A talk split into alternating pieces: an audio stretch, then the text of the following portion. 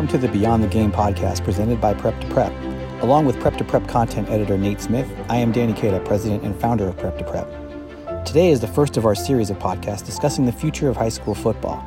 Later, Prep to Prep senior editor Harold Abend and I will be speaking with renowned concussion expert Dr. Javier Cardenas, the director of the Concussion and Brain Injury Center at Barrow Neurological Institute at the Dignity Health St. Joseph's Hospital and Medical Center in Phoenix. Also, in this episode, we will present a roundtable discussion with prominent Bay Area football coaches Patrick Walsh of Serra, Mazi Moayed of Marin Catholic, and Gehrig Hotaling of Rancho Cotate. Nate, as the athletic director at Heritage High School, you must have a lot on your plate as far as dealing with the uh, coronavirus situation in, for fall sports. You know, that, that's true in one aspect, in the fact that everybody wants to know what's coming.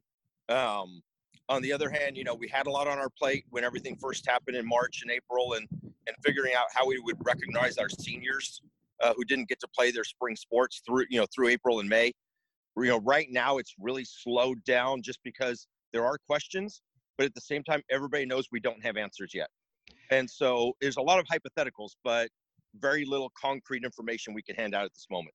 Now we're going to be speaking with Branham football coach uh, Stephen Johnson a little bit later about some of the preparation that um, that he's taking he's he's partaking in as the season gets closer. And now we're obviously running into some deadline situations with if we want to get the season started on time. So what, are, what is your advice to football coaches who obviously football is a very preparation heavy sport and how do they go about getting ready for their season assuming there is going to be a season and assuming it starts on time if it does start the hope is that you're not starting completely from scratch when you are allowed to start working out with with your kids with your student athletes. And you know unfortunately that that means relying upon student athletes to do what they need to do at home. And we know that that cannot be replicated what what they need to do within the team setting so the thing is we need to figure out a, a date pushing all the way back where the big thing's going to be acclimation.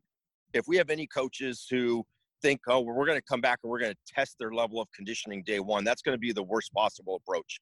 That's going to place kids in, in a place of danger, you know, from day one. It needs to be acclimation, and we need to basically set an acclimation calendar where we could say, okay, it's going to take us three weeks to get to this point, two, three weeks to get to this point, and then two more weeks to get game ready or whatever that looks like. And, and that's going to be the big thing is setting that calendar, you know, seeing really assessing where your kids are at, and then finding a safe way to acclimate them and get them up to game speed. And if that means, you know, we have to, you know, miss two, three weeks of the start of the season or push things back, then that's what we need to do to ensure that everybody does have a season.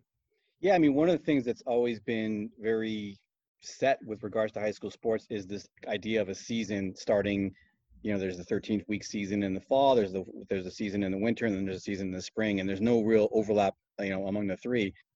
I'm I'm wondering if this situation is going to create some kind of uh, one-time calendar because we have there's so much uncertainty and obviously we don't want a season to be lost or or compromised especially when with regards to safety.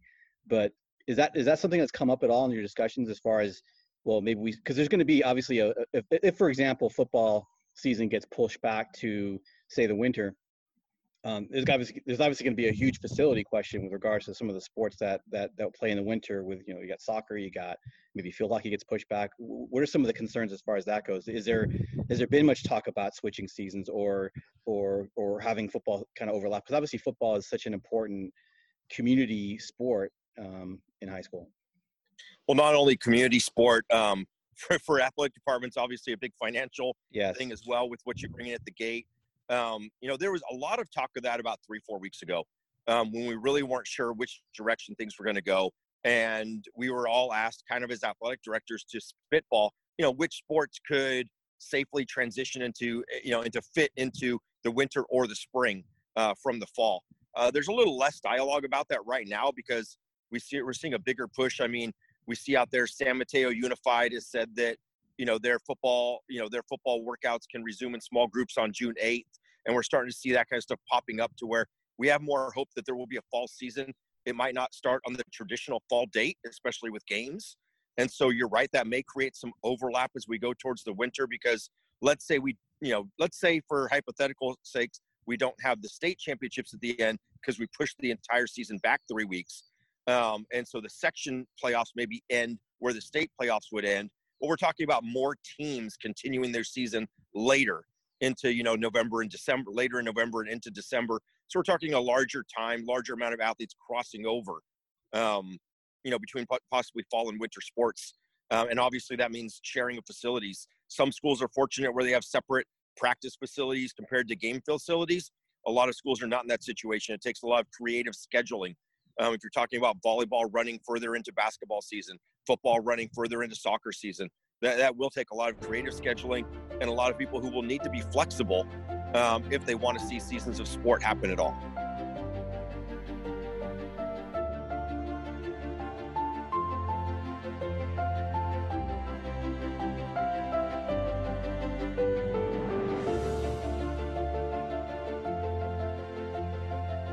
Okay, right now we're joined by Stephen Johnson, the second year head, actually just finished the second year head coach at Branham High School in San Jose, uh, finishing a hair, a whisker of winning the first CCS title in school history.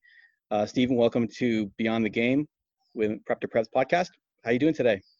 I'm doing good. Thank you for having me on. It's pretty sweet to be able to talk football with somebody. It's been kind of a lockdown situation, so it's nice and like therapeutic to be able to do this. Honestly, for sure. I mean, there's there's obviously so much uh, preparation that goes on for any coach, really in any sport, but particularly with football. You're dealing with so many players. You're dealing with so many different issues and, logistics. Um, what are some of the things that you've had to kind of juggle as you're trying to figure out? You know, obviously you, you can't start the season hit the ground running with no preparation at all. What, what are some of the things that you're juggling right now as you as you await the final word on when the season's going to start, if it starts this uh, this fall? Uh, I would say first and foremost uh, is definitely trying to find that balance with our players as they, you know, begun transitioning into distance learning and not trying to overburden them with football per se and realizing, accepting the fact that moving the classroom from an actual classroom to like the comfort of your home, there's definitely going to be some challenges and distractions. So definitely allowing them to do that transition smoothly without feeling like I had a window of opportunity to, you know, to secretly start doing football stuff like some programs have done. Totally being patient in that in that aspect, and then obviously more than anything, not having those authentic uh, repetitions on the field for the spring. We would be finishing spring ball uh, last Friday. It would have been our tenth day. It would have been good BBL, you know. But uh, we can't do that, or we couldn't do that. So we've been doing Zoom meetings uh, four days a week. Additional groups do their thing with uh, being taught by a different coach, just schematic stuff. But you know, one of those issues and drawbacks more than anything is not having those actual authentic repetitions, right? Like those things are so invaluable actually acting and doing it legitimately versus, you know, just seeing me draw on Hudl or show them flip or show them clips on Hudl. Right? There's only so much they can get out of it. And I'm noticing with our guys that the retention rate is a lot lower than be if I was on the field with them or if we were on the field with them and they're doing it every day for two hours a day. You definitely see the changes, and that's a little bit of an issue.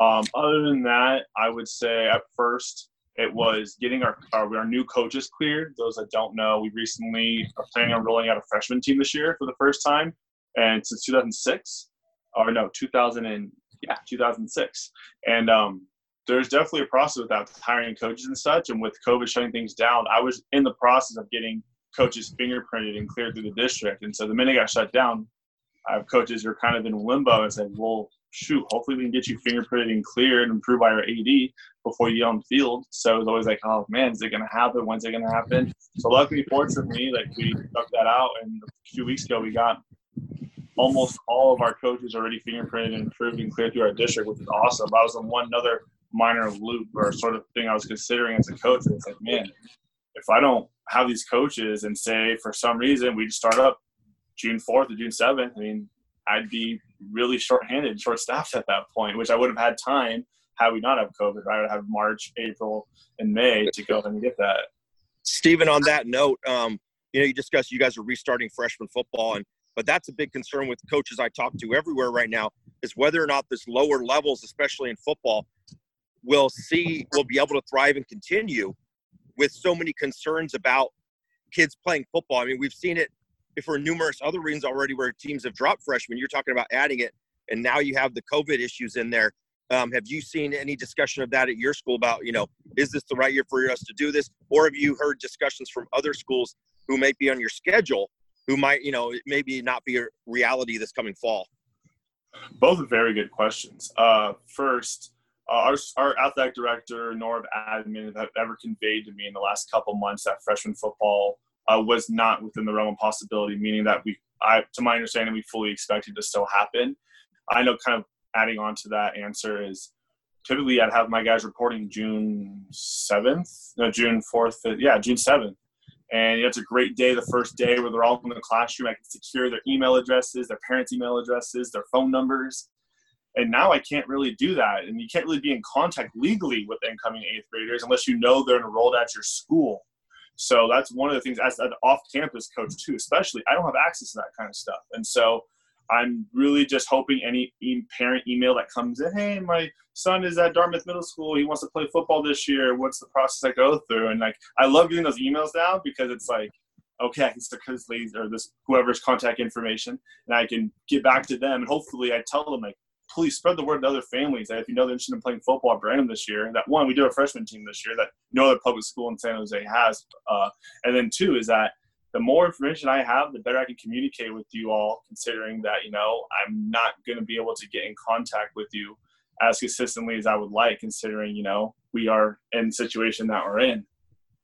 Taking about yeah, the situation uh, we're in, um, if you get the clearance, you mentioned June 7th, you would normally be doing that. Obviously, that date for you guys is looking like it's going to be a little later how do you think that acclimation process is going to look? And obviously, you're going to be in small groups when you start. You're not going to be able to do entire team workouts. Um, it's going to progress, hopefully, from small groups to the 50 person, you know, from 10 to 50. Hopefully, Actually, is, the before you an- happening. Before you answer that, Stephen, Nate, maybe you can speak a little bit to the phases that that we're talking about because we're, you know, like like everything else in society these days, we we're talking about phases and phase one and phase two, and, and how how the phases sort of relate to high school sports reopening so was, full full you know full tilt. Yeah, that's been one of the big things I've been talking to my coaches about as an athletic director. Has been you know okay the NFHS you know put out the, their their guidelines from their sports medicine advisory committee and ultimately though it's still on every school district and every local county to decide how they're going to do that but we yeah. look at things progressing from okay you know 10 people groups of 10 outdoors to okay now we can groups of groups of 10 indoors and outdoors now we can then we can hopefully go to groups of 50 outdoors. But the big thing is we keep hearing is even when it's groups of 50, we still want to see that social distancing. And the big thing, the even bigger than that is we're going to have to have some protocols in place, even when we start with these groups of 10 for hygiene, sanitizing, disinfecting. And our student athletes are going to have to understand them. Our coaches are going to have to understand them. One of the things that I've told my head football coach and actually all my fall head coaches is when you go over that with your coaches, when you go over that with your student athletes, it needs to be in a written, documented practice plan. I need to have a copy of that as the athletic director. And you need to have basically attendance taken or they're signing off saying, yes, I was there this day. I understand this presentation. I understand these protocols for hygiene, disinfecting, sanitizing um, as we move forward. And, and, and then there's the one big question we don't really have answers on yet, which is what are we going to do if somebody becomes sick in, in our community? And how are we going to handle that? And I think it's still going to be a while before we get that answer. But we talk about the phases that the 10 people out, small groups of 10 outdoors, 10 outdoors and indoors, and then progressing to 50 outdoors, and then, you know, then 50 indoors. And really beyond that, there's not a whole lot of, um, you know, guidelines other than keeping the social distancing intact, um, you know, until we reach that fourth, you know, fourth slash fifth, depending on who you talk to, you know, final stage where we're pretty much cleared as a community. Yeah. Which question should I answer for you? Someone want to rattle off the question?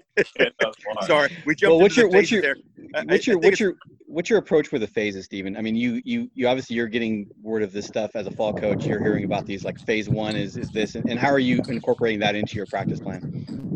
I mean, really, right now more than anything, uh, there's there's there's like there's this fine sort of I don't know how to describe it, but there's contingency plans that need to be in place that we're looking at from like the non-health related aspect, like as coaches, where it comes to like install and scheme and fundamentals and physical fitness to be like you know safely on the field and returning there safely without you know burning them out or anything of that nature or potentially putting them in danger. So there's a whole little contingency plan we're working on in place, unrelated to COVID stuff specifically, uh, but as related to the, the, the phases stuff, it's a unique challenge, of course, for one, but for two, I mean, first and foremost, I need to just make sure I'm transparent on the same page with all my coaches. But in terms of like deliberately planning that stuff out, um, we're really just waiting for the green light and seeing everything be officially sort of announced before we start really hitting the ground running and meeting as a staff to talk about those things and what they're going to look like. Um, I know some things I imagine it's like when it comes to water, it's like kids bringing their own water for sure. Like we're well, obviously we'll have maybe like a handful where they're sanitized and clean before and after practice for kids that have to have to have water, but they should definitely bring in their own water. Um, when it comes to any sort of equipment that we're using, either the same groups using the same equipment repeatedly, or the more likelier scenario is that we're sanitizing, cleaning everything after practice as well. Um, in terms of social distancing, as you know, football is a high risk sport when it comes to that stuff. And I mean, that's sort of like, I guess, the oxymoron with it is you want us to maintain social distancing, but the game's played in some some aspects in a close proximity, like i.e., the offensive line, defensive line play. It's really hard to, you know, teach, emulate, and not only teach, but teach safe, proper technique uh, when you have to socially distance. So I'm really curious to sort of what other coaches have thought of going about doing that. To me, that's a humongous conundrum because everything, every other position, I would argue, you can kind of teach social distance proof. It's kind of a social distancing proof position. But I would say line play as a whole is almost unavoidably can socially distanced.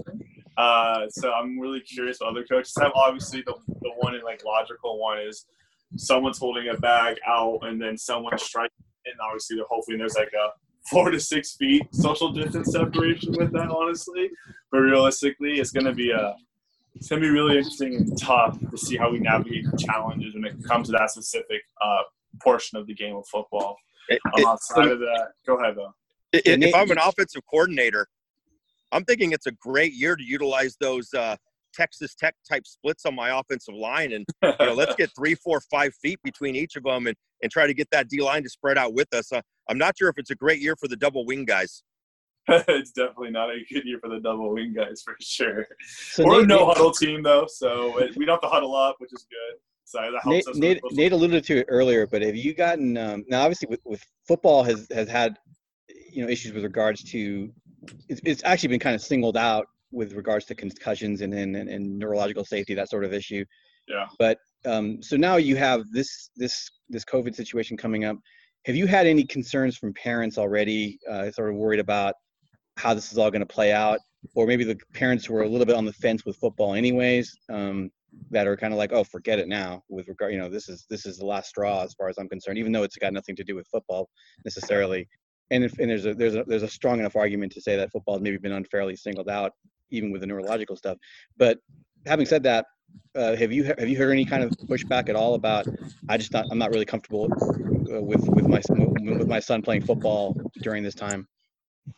Uh, interesting. Uh, in our community specifically, I personally have not received uh, any emails or calls from parents regarding their sort of hesitations. I look at it like this, and I was just thinking about this a couple months ago when it all hit at a booster meeting, actually, that Danny wasn't at. but uh, it was pretty much this. I think there's two sort of ways parents are going to look at this. They're going to be one's going to be I'm an at-risk adult or someone living with me is. Therefore, I don't want my kid to run the chance of it. And there's no way he's playing sports this year or until this stuff sort of dissipates, if you want to call it that. Or there's another look at it where parents might be, I'm so sick and tired of my kids being home. They're driving me crazy. and football, when's football start? I need to get them out of the house as soon as possible because these kids are driving me nuts.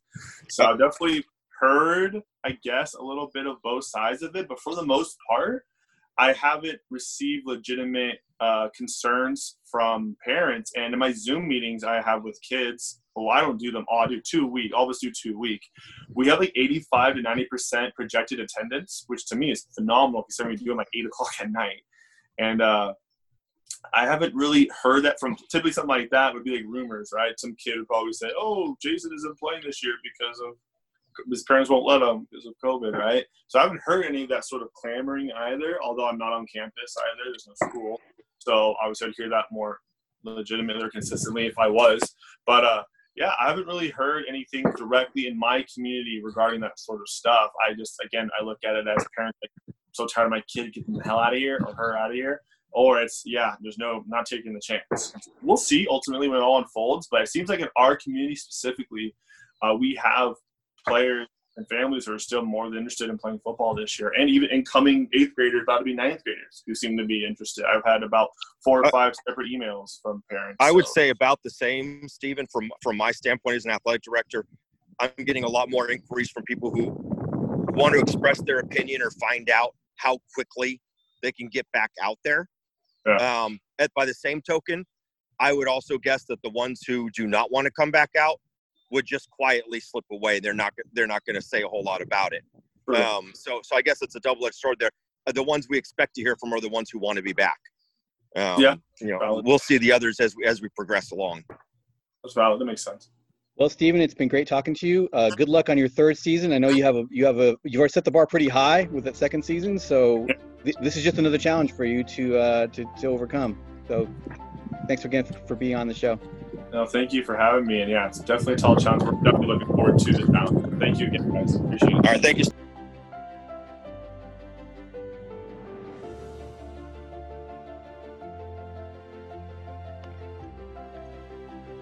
We are joined today by Dr. Harvey, Javier Cardenas, the director of the Concussion and Brain Injury Center at Barrow Neurological Institute at Dignity Health St. Joseph's Hospital and Medical Center in Phoenix.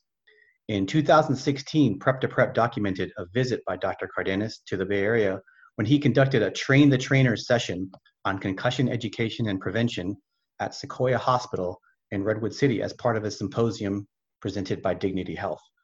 Dr. Cardenas, thank you so much for taking the time to speak with Prep to Prep. Thank you for having me. Well, let's start with some fundamental information. Uh, what is a concussion and what are the most common mechanisms for concussion or head injury? Yeah, so you bring up a good point, um, and it, there is a distinction between a head injury or a head impact uh, and a concussion. By definition, you have to have a change in brain function as a result of that head impact in order to uh, warrant a concussion or a mild traumatic brain injury. So the most obvious, is, of course, is a loss of consciousness, but believe it or not, that is not the most common.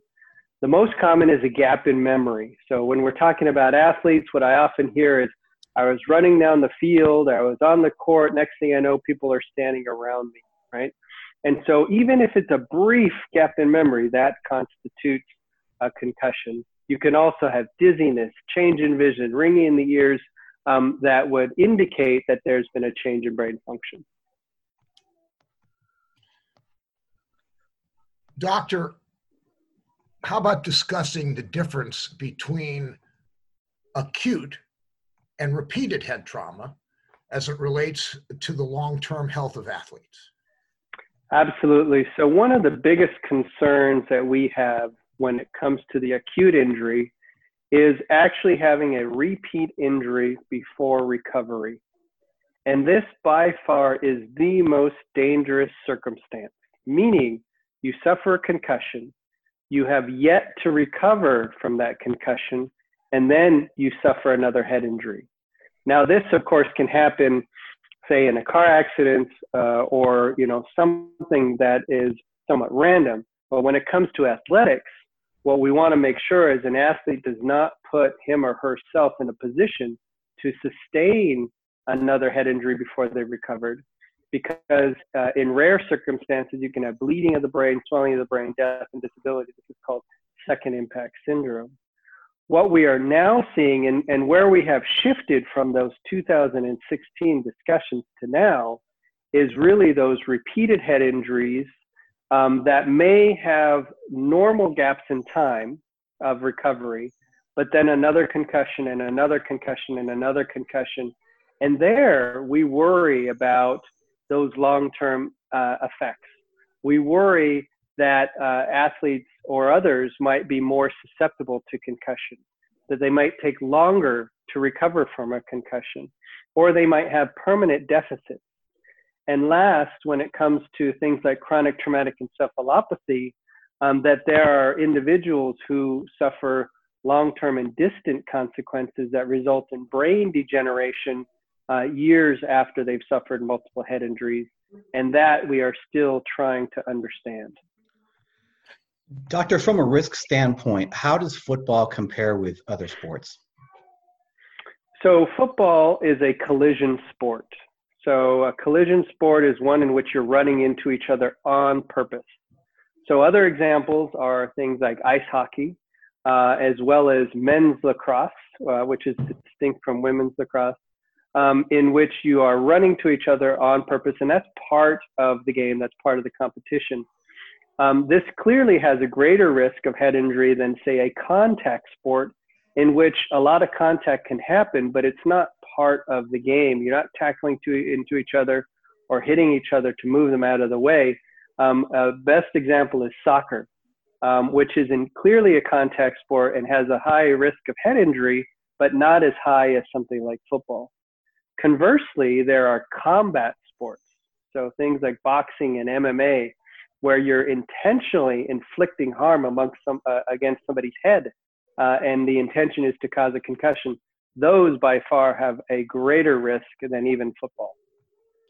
So back in 2016 at the symposium, you were you were talking about training the trainers, and you had talked about safe. We talked about safety recommendations, but as of today, what specific safety recommendations would you make to football programs, both youth and high school?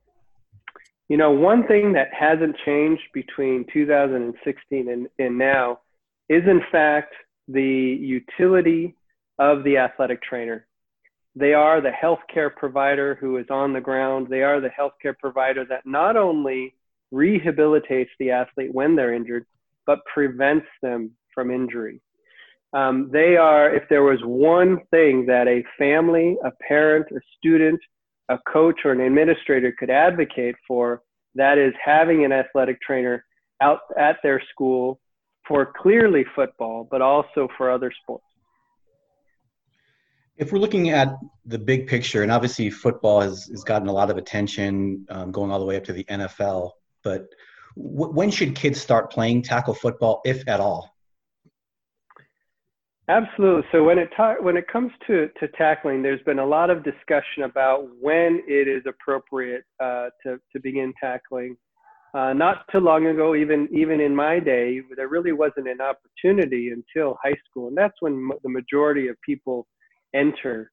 Um, when we see younger kids enter, we see a lot of uh, disparities and discrepancies in the weight uh, and size of athletes. And those discrepancies differ as we get to high school, or they, they lessen as we get to high school. Um, they're still there.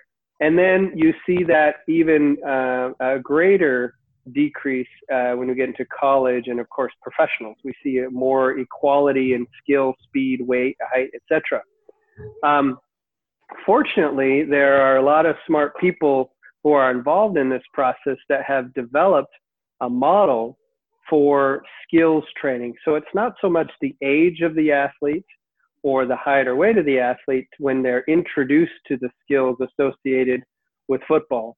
Um, and there's uh, the USA Football has a, what's called a development model. So this is there are other development models for say things like gymnastics in which they're introduced to certain skills. And when it comes to football, first basic skills is, is kind of learning the game, and that can happen at the flag level.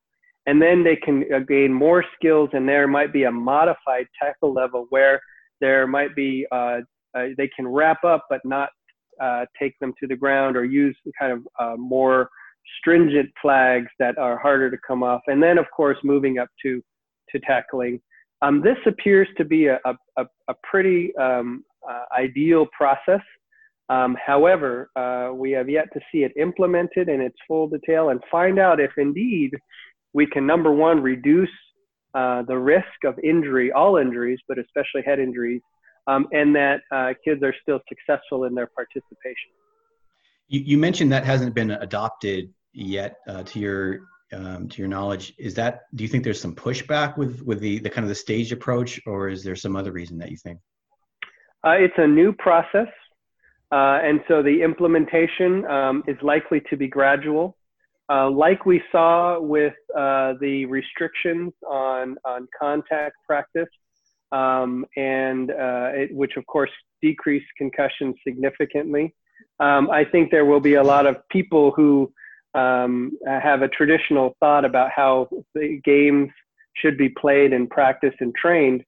Um, and so there's going to be resistance. Uh, and I think until until it's proven, until there's evidence that this is uh, a, a, safer way to do things, um, you're going to see that. But once and if the evidence comes out, then um, there is likely to be a change.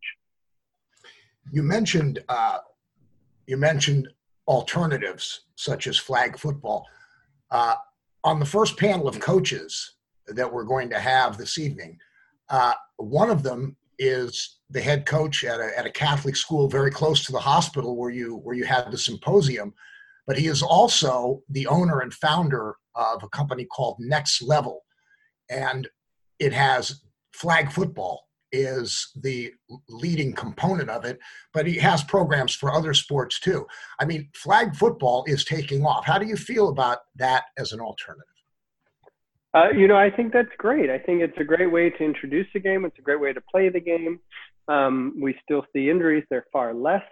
Um, one thing to consider that I had not considered until there was a, a similar symposium at a national level um, called the American Academy of Neurology Sport Concussion Conference is there are kids who would traditionally play the role of, of a lineman, and they tend to be bigger kids.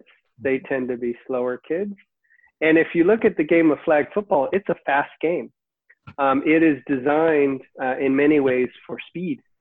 And, and so there is an argument to be made um, that um, sometimes those kids who are bigger uh, and are slower might not have an opportunity at that level at, or participating in that type of game that they would um, in a more traditional uh, tackle football game. Now, I'm not suggesting that you know people uh, you know move to one direction uh, or the other exclusively, but we have to be cognizant um, of the pros and cons of all aspects of play. Well, Dr. Cardenas, we really appreciate you taking the time. Thank you so much, and best wishes in the future. Thank you so much. It's been a pleasure. Uh, enjoy the conference today and, uh, and good luck. Thank you so much. So, as promised, Nate and I are joined by Prep to Prep senior editor Harold Abend and three highly successful Bay Area high school football coaches. Patrick Walsh is entering his 20th season as head coach at Serra High School in San Mateo. His teams have won eight championships in the prestigious West Catholic Athletic League, five Central Coast Section championships, three CIF Northern Regional titles, including this past season, and his 2017 team won the CIF State Division II AA Bowl, Bowl Game Championship. Patrick is also the owner and co-founder of Next Level Sports, a sports program for young kids that includes flag football, boys and girls basketball, girls volleyball, and summer camps. Patrick, welcome on. Thank you. Thanks for having me. Uh, Mazi Moayed is entering his 11th season as head coach at Marin Catholic of Kentfield. His overall record of 118 wins and 21 losses is one of the best marks for the first 10 years of any head coach in the history of high school football in California. His teams have gone 62 and 1 in the Marin County Athletic League and won the championship all eight years they have been eligible. During his tenure, Marin Catholic has won three North Coast Section championships and one CIF Northern Regional title. Mazi, welcome to the show. Thank you. Thanks for having me. Finally, Gehrig Hotaling is entering his fourth season at Rancho Cotate High School in Rohnert Park. He has amassed a 32 and 8 record, and last year's team won the North Coast Section Division III championship. He is also the lead instructor of the school's impressive new Career in Sports Academy. Thank you, Gehrig, for being on with us today. Appreciate it. Thanks for having me. Well, we thank you all for, so much for joining us. Before we get into some of the long term safety concerns of the game of football, obviously, the uncertainty of the 2020 football season because of the coronavirus pandemic is on all of our minds right now. And I wanted to open the discussion on how you guys go about it from a preparation standpoint. Uh, Patrick, I'll start with you. Um, you know, we were, we had the privilege of covering your team uh, in our show you Between the Lines, which is kind of a hard knocks knockoff um, in 2014, and we saw some of the preparation that goes into running a high level program uh, at your level. And we know how, how, how important preparation is for, for, for all coaches, but in particular football coaches. And just we're wondering, you know, how are you dealing with the situation? Well, I'd love to tell you I'm, I'm dealing with it as an expert, but I'm not. Um, and, and neither is our program. It's, it's very difficult because our core values are love, brotherhood, and humility. And the only way to truly bring those to fruition is through like deep human interaction, whether it's in a chapel or on a football field, practice, track, team dinners, all those things are all cornerstones of things that we do to bring humans closer together. And social distancing and distance learning uh, just run counter to everything that I've ever learned, done, know about not only life, but being a football coach and bringing people together. So it's been very difficult. We've done the Zoom meetings, we've tried to lift the kids' spirits, but at the end of the day, the only way to fix it is to get back in front of one another again. And, and Mazi, are you kind of experiencing a similar similar situation? Yeah, um, you know, I think everybody shares the same concerns, um, and we have the same challenger opponent in front of us, which is COVID. Um, you know, the the biggest thing for us is, you know, trying to, you know, stay stay in touch with our guys and, and keep them up. There's only so much you can do uh, right now over Zoom, um, but but the main part is just to make sure everyone's, you know, mental emotional health is up and and stay as process oriented as possible uh, from a distance, you know, and also with the facts or information we get from, from the right sources because there's so much information out there and and misinformation as well. But when we get something from our county or our diocese, you know, guidelines, um, that's something we're you know able to share with some of our families and and that sort of gives them you know a little bit more light and something forward to look to. And now, Gehrig, are you able to, to kind of work backwards from from, or do you need a, an end date or a start date in order to work backwards in your preparation, or is it more just you, you put in what you can or do what you can in the meantime, not knowing when the date when day day one will be? It's you know what, honestly, I have more questions than answers. Uh, I'm sure a lot of coaches are that way in all sports right now. Um, I saw this thing coming. I, you know, in uh, December, I was keeping up on the news and was reading about this terrible virus coming out of China, and I started to get spooked back then. I remember, uh, you know, my wife and I stocking up on, you know, we didn't know how bad it was going to get, so we were stocking up on supplies in in December.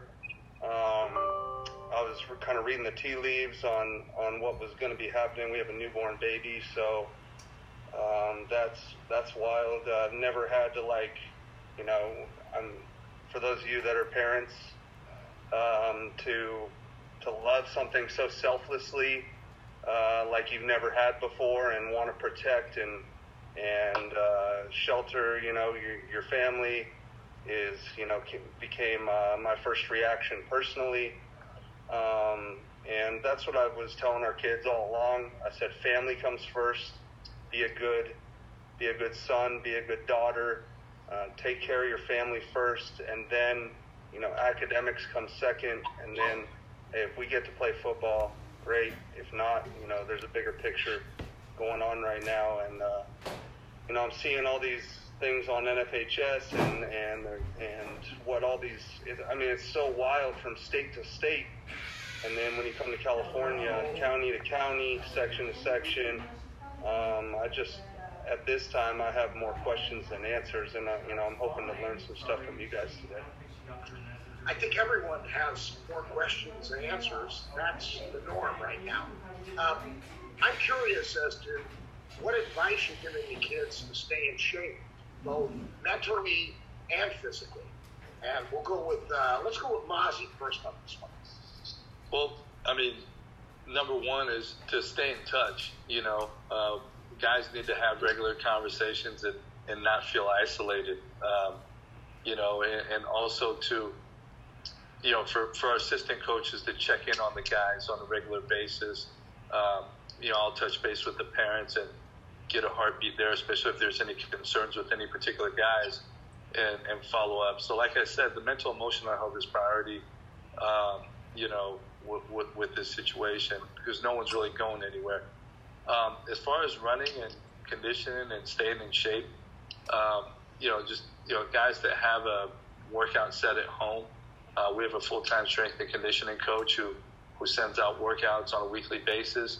Uh, for guys that have equipment and for guys that don't, you know, to be able to do body weight stuff and and mix that up, and then we'll we'll get them some running workouts if they're capable of doing it.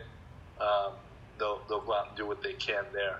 So, um, you know, our our school's been pretty pretty tight and consistent. You know, they've been on Zoom and and stuck with their protocol. I think that's really um, helped the kids. You know, keep some normal, some sense of normalcy.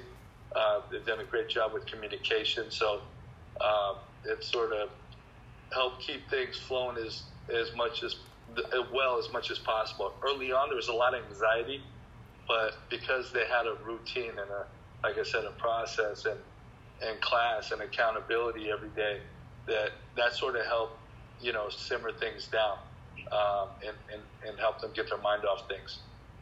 Now, Patrick, you mentioned a lot about brotherhood as, as, as a foundation of your football program uh, and how it's diffi- especially difficult during this time. Are there things you can do to to promote that brotherhood and, and that sort of togetherness during a time like this, as as the season is uh, uncertain at this point? You know, I'd say no. um, yeah, I I don't. Um, I mean, besides everything that Mazi just mentioned, uh, which is all the things and steps Serra has taken, we have Bridge Athletics, full time strength and conditioning coach that sends out weekly workouts. We the only thing we ask the kids to do is to uh, send in their weight once a week.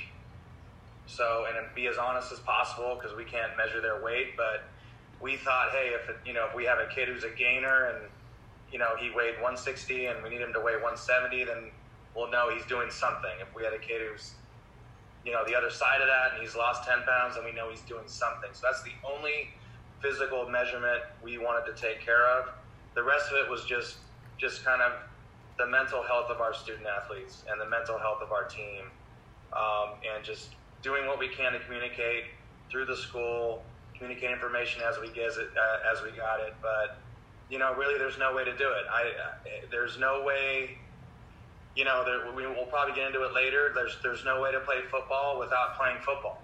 You can't play flag football. You can't put a semi gear on. You're either playing football or you're not playing football. When it comes to true love and true brotherhood, it can only be done one way, and that's with, with deep human interaction.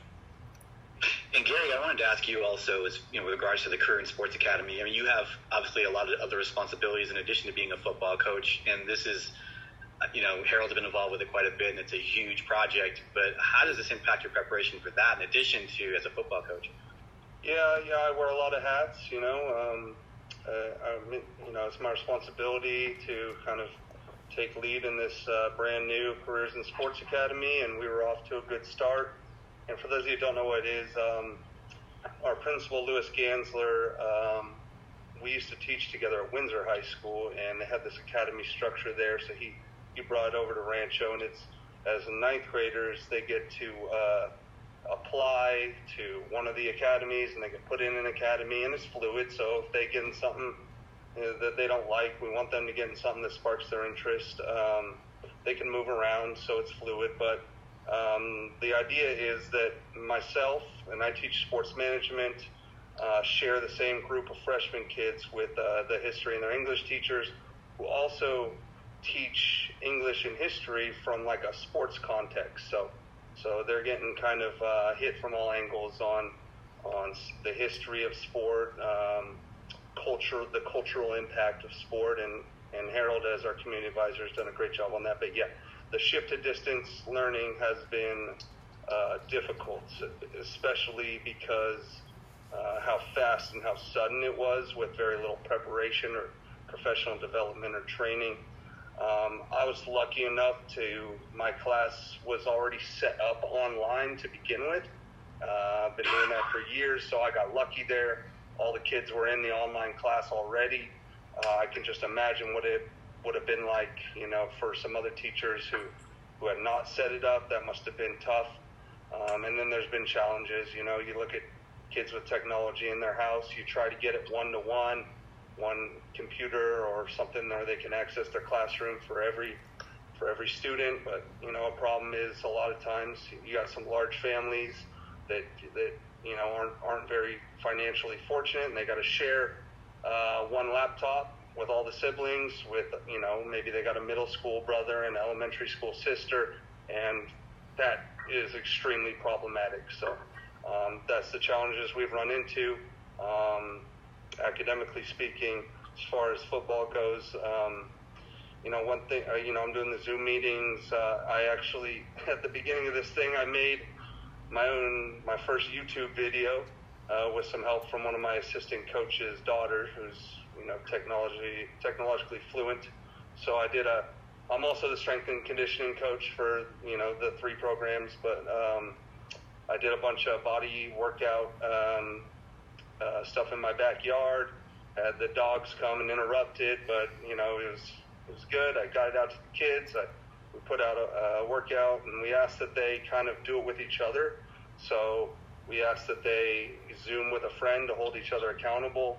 The, I think the hardest part for above all else is uh, not you know training for something where you don't know you know if we're going to play or not. So um, to have that motivation, that to see the light at the end of the tunnel.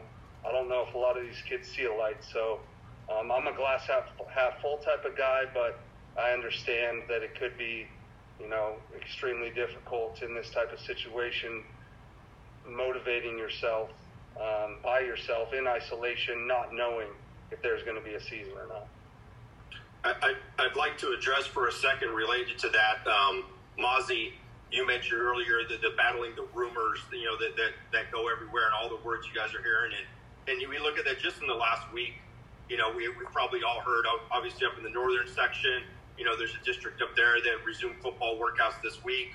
At the same time, down LA, we had the district come out and say that they didn't envision any sports other than cross country and golf happening in the fall. And then a couple days ago, I see San Mateo Unified says that they're going to start workouts second week of June Patrick, I can only imagine what kind of discussion that sparked around your program because you guys can't go based on what San Mateo Unified has says has said. But at the same time, it probably leaves some of your other coaches and players going, "Wait a second, if they can start this, where do we stand?" So I kind of like to ask you, you, you know, how much is that, you know, twirled in the wind, twirled around you guys, and how much is that left on your plate as far as clarifying information, especially in the last few weeks? Go ahead, Moz. You, you can you can start. Um, well, I think I think it's a. I mean, that's that's a great question, and and Gehrig made a good point earlier um, in in saying that you have all these different sections and all these different counties uh, with all these different you know potential outcomes. Um, so we don't know what's what.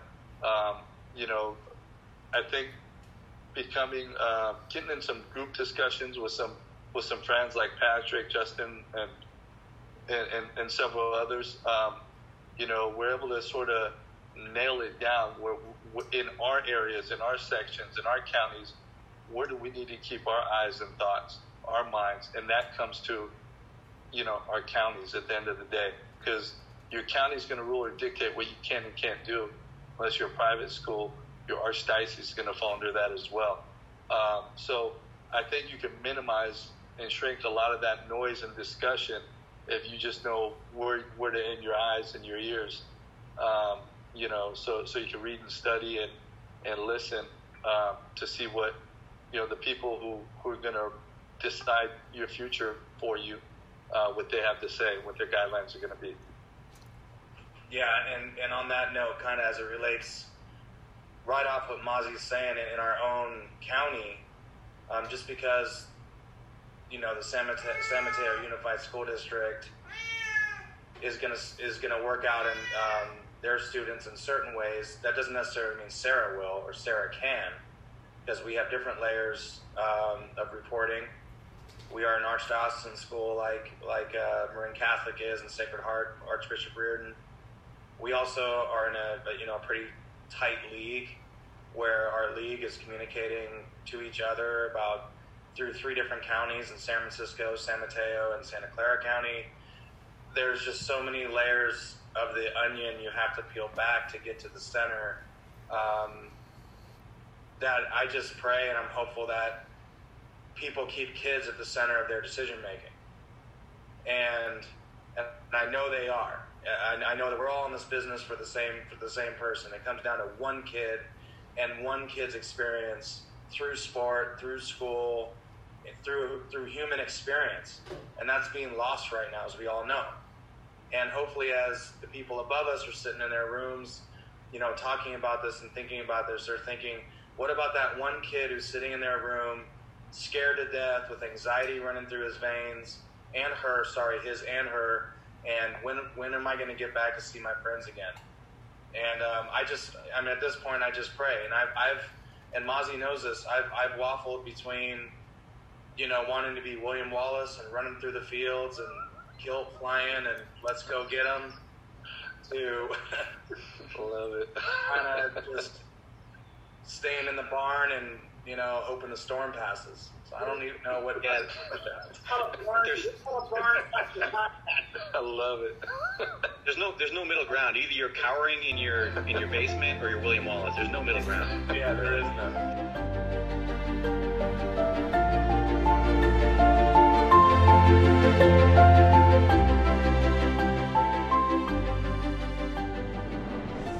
We hope you enjoyed the first episode of Beyond the Game presented by Prep to Prep. Once again, we would like to thank our guests Stephen Johnson, Dr. Javier Cardenas, Patrick Walsh, Mazi Moayed, and Gehrig Hotaling for joining us. Please remember to subscribe to the Prep to Prep Beyond the Game podcast on Apple Podcasts, Spotify, Stitcher, and wherever podcasts are found. Also, don't forget to visit us at prep2prep.com and follow us on Twitter at prep2prep sports and on Instagram at prep2prep. For all of us at Prep to Prep, we thank you for tuning in and make sure to look out for episode two of the Future of High School Football series coming soon.